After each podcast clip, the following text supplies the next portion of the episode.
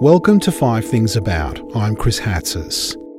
Five Things About is for you and your inner curious cat, the part of you that loves to know what others know about experiences, inventions, ideas, people, and places. Today we explore five things about type 2 diabetes. Type 2 diabetes affects 1.2 million Australian adults and 400 million people globally. But those figures are rising fast, and there's an urgent need to develop new approaches to treat people with this disease. Professor Matthew Watt is head of the Department of Physiology, School of Biomedical Sciences at the University of Melbourne. Matthew Watt and his team have stumbled across a key liver protein that reduces blood glucose levels. This discovery could lead to more effective diabetes drugs, and a re engineering of this protein would be an improvement of current treatments. Dr. Andy Horvath sat down for a chat with Professor Matthew Watt. Now, would you describe yourself and your lab as molecule detectives? Uh, that's an interesting way of describing the lab. I would describe our laboratory as uh, a group of physiologists who are more interested in understanding the development of disease, uh, and we use very complex tools to identify new molecules that might be important in the development of those diseases. What's one of the diseases your lab is actually investigating? One of our primary focuses is uh, type 2 diabetes. So, our interest is really in understanding how the complications or, or how the preceding factors that lead to diabetes do, in fact, develop. Now, what I mean by that is that type 2 diabetes occurs through two major dysfunctions in our body.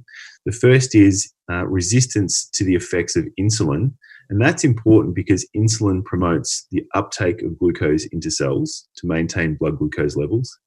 And the second defect is an inability to produce sufficient amounts of insulin in the body. We're particularly interested in the first point. So, how do cells become resistant to the actions of insulin?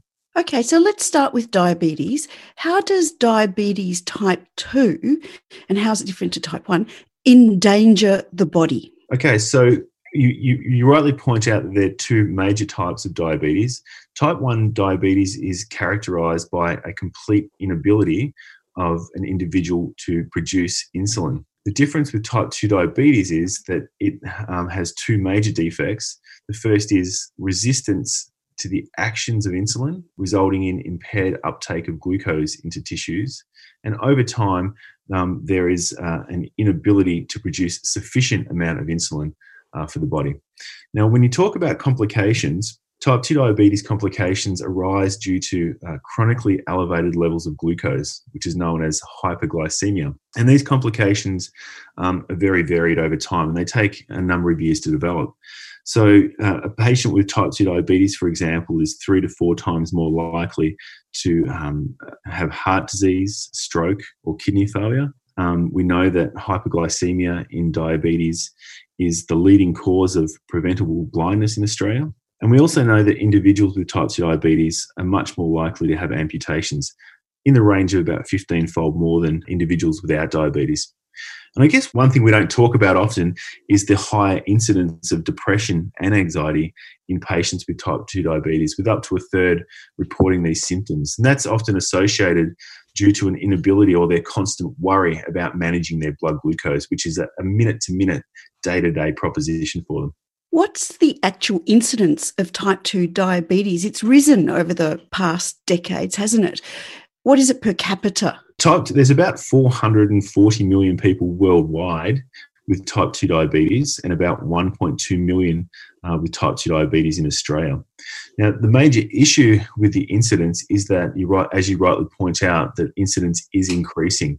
And that's because type 2 diabetes is very closely linked to the incidence of obesity.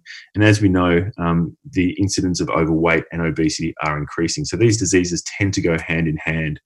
Um, so it's becoming such an issue that it's now predicted that type 2 diabetes may reach somewhere in the vicinity of 700 million people worldwide by 2045. You've stumbled across something in your lab that may actually open doors to a new type of diabetes drug. How did you stumble upon it and what is it? We're super excited by the discovery of a protein um, called SMOC1. I won't tell you the full name because it's long and confusing.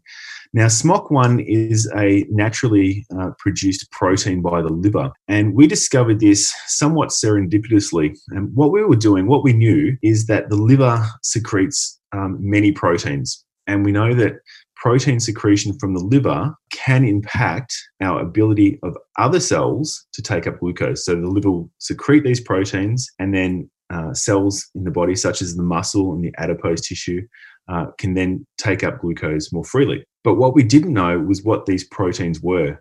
So we embarked on a very large scale study trying to identify all the proteins that are secreted by the liver and then trying to understand which one of those proteins might in fact help other cells take up glucose in the body. In doing this, we discovered the SMOC1 protein, and that led to a, a wonderful journey from there, um, trying to identify um, how SMOC1 works and whether we can use that as a, a therapeutic agent for the treatment of type 2 diabetes. I know the molecule is called SMOC1, but I need to know what it stands for. Okay, Andy, this is a confusing one. It's called SPARC related modular calcium binding protein 1. That's why we call it SMOC1. Okay, sounds like it's a kindergarten clothing item. I've got no comment. Now, you did these studies in mice. So, the SMOC1 protein is a mouse liver protein that seems to lower the blood glucose. Will it translate to humans? Absolutely, and it's, it's a very good question. And it's a, it's a very important question, Andy, that you ask with respect to all discoveries that we make in biomedical science. Is this relevant to human populations? In this case, we know that SMOC1 is indeed um, produced by the liver in human patients. And we also know that the levels of SMOC1 protein are reduced in the blood of individuals that have prediabetes. And so, what this is telling us is that SMOC1 is likely to be important in uh, humans for blood glucose control.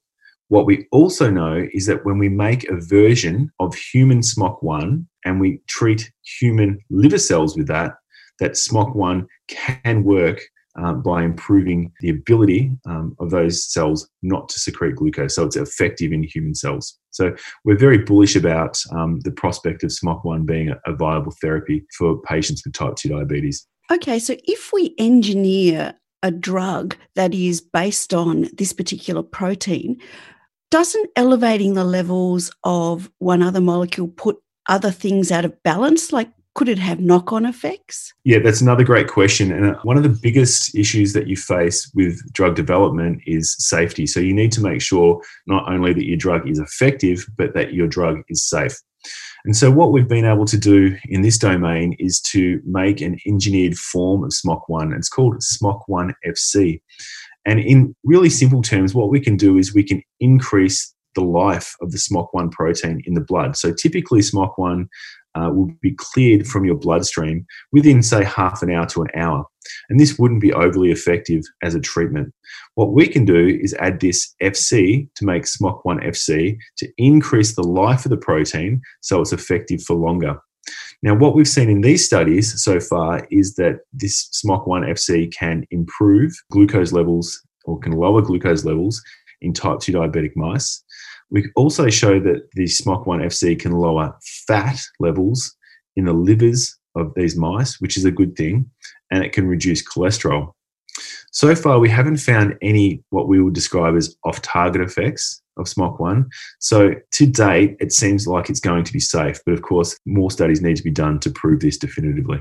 This is exciting because it could go in any direction, couldn't it? You're right. So it's we're we're sort of at the crossroads. So we've made we've done four to five, probably six years of work to get to this point now where we are supremely confident that SMOC1 can be used to treat diabetes in mouse models. That's unequivocal. Um, the next step now is to get this into human trials. Now, this is probably the major jump for all uh, basic biomedical scientists. Um, we certainly don't have the resources to be able to conduct such clinical trials. Um, so, by way of example, um, if you were developing a type 2 diabetes drug, you need to go through a series of trials which range from phase one to phase three for a diabetes drug. And then you need to do what's called a cardiovascular safety trial, all up, this could cost somewhere in the vicinity of $500 million from the start to the end. So you can imagine my tiny little budget uh, would not support these ventures. So the challenge for us now is to um, show our uh, data to um, representatives from the pharmaceutical industry in the hope that they will leverage um, off our findings uh, and continue to develop our product for um, therapy in humans. Surely that old chestnut of diet and exercise is a better way to go than drugs. Yeah, look, I couldn't agree with you more. And so, um, my background, Andy, is as an exercise physiologist. So, I was trained essentially to educate people on the benefits of exercise and a healthy lifestyle across various domains, including fitness and health, for example. So, I advocate a healthy lifestyle and a healthy diet in the management of disease. What we do know is that if um, patients can maintain a low calorie diet. And it doesn't really matter if it's high fat, low fat, um, high glucose, low glucose. There's a full debate about that. But if the diet is fairly low calorie and you perform physical activity for about 150 minutes a week, that this is likely to be effective in managing glucose levels in most type 2 diabetes patients early in the disease. Now, what happens with time is that sometimes um, the diabetes uh, becomes so severe that uh, diet or a lifestyle is not sufficient to manage it. The other point is that many patients just don't modify their diet and do enough exercise such that it's effective for treating their blood glucose. And it's at that point that their uh, physician will then recommend um, an oral uh, anti hyperglycemic therapy, so an oral drug to manage their blood glucose. Okay, so it sounds like we still need it. Well, you better go back to the lab soon. Um, does anyone in your lab have diabetes? And I'm always fascinated about whether or not lab members that you have actually have the disease they're working on. Yeah, that's a really good question, and it's not uncommon um, in across fields that people with a disease uh, will work on it. Um, in our laboratory at the moment, no one has type two diabetes yet. Um, of course, we don't know what their fate will be in the future we do know that there um, uh, there's heritability in disease, such that if you have one parent um, with type 2 diabetes, that increases the risk of you getting type 2 diabetes by about twofold. And if you have two parents with type 2 diabetes, the risk is increased by about sixfold. And what we do know that in our lab, a number of individuals in our lab do have parents with diabetes. So, you know, these people are probably destined to either have um, impaired blood glucose control in time or develop type 2 diabetes. What's your expected time frame for me interviewing you and congratulating you on starting the role of this new diabetes type 2 drug? You know, that's something we get asked about often. And that's a really common question across the whole field, and not just in diabetes. That's a common question for all preclinical researchers who are who have hit this roadblock, which is to, to work towards clinical development. What we're really hoping for is if we get early and positive engagement from the pharmaceutical industry, that we should be able to develop something to the stage where we might be able to get it out in somewhere between, say, six to seven years from here. Oh, we better send this podcast to everybody. yeah, I tell you what, if you can send it to some people, some rich benefactors that uh, that might uh, think this is a good investment uh, and it's worthwhile uh, for the community, that would be fantastic. Professor Matthew Watt, thank you. Thanks very much for your time, Andy. Thank you to Professor Matthew Watt, Head of the Department of Physiology, School of Biomedical Sciences at the University of Melbourne, and thanks to Dr. Andy Horvath. This was Five Things About Type 2 Diabetes. Five Things About was made possible by the University of Melbourne. This episode was recorded on September 10, 2020. Production, audio engineering, and editing by me, Chris Hatzis. Co production, Dr. Andy Horvath. Five Things About is licensed under Creative Commons Copyright 2020, the University of Melbourne. I'm Chris Hatzis. Join us again next time for another Five Things About.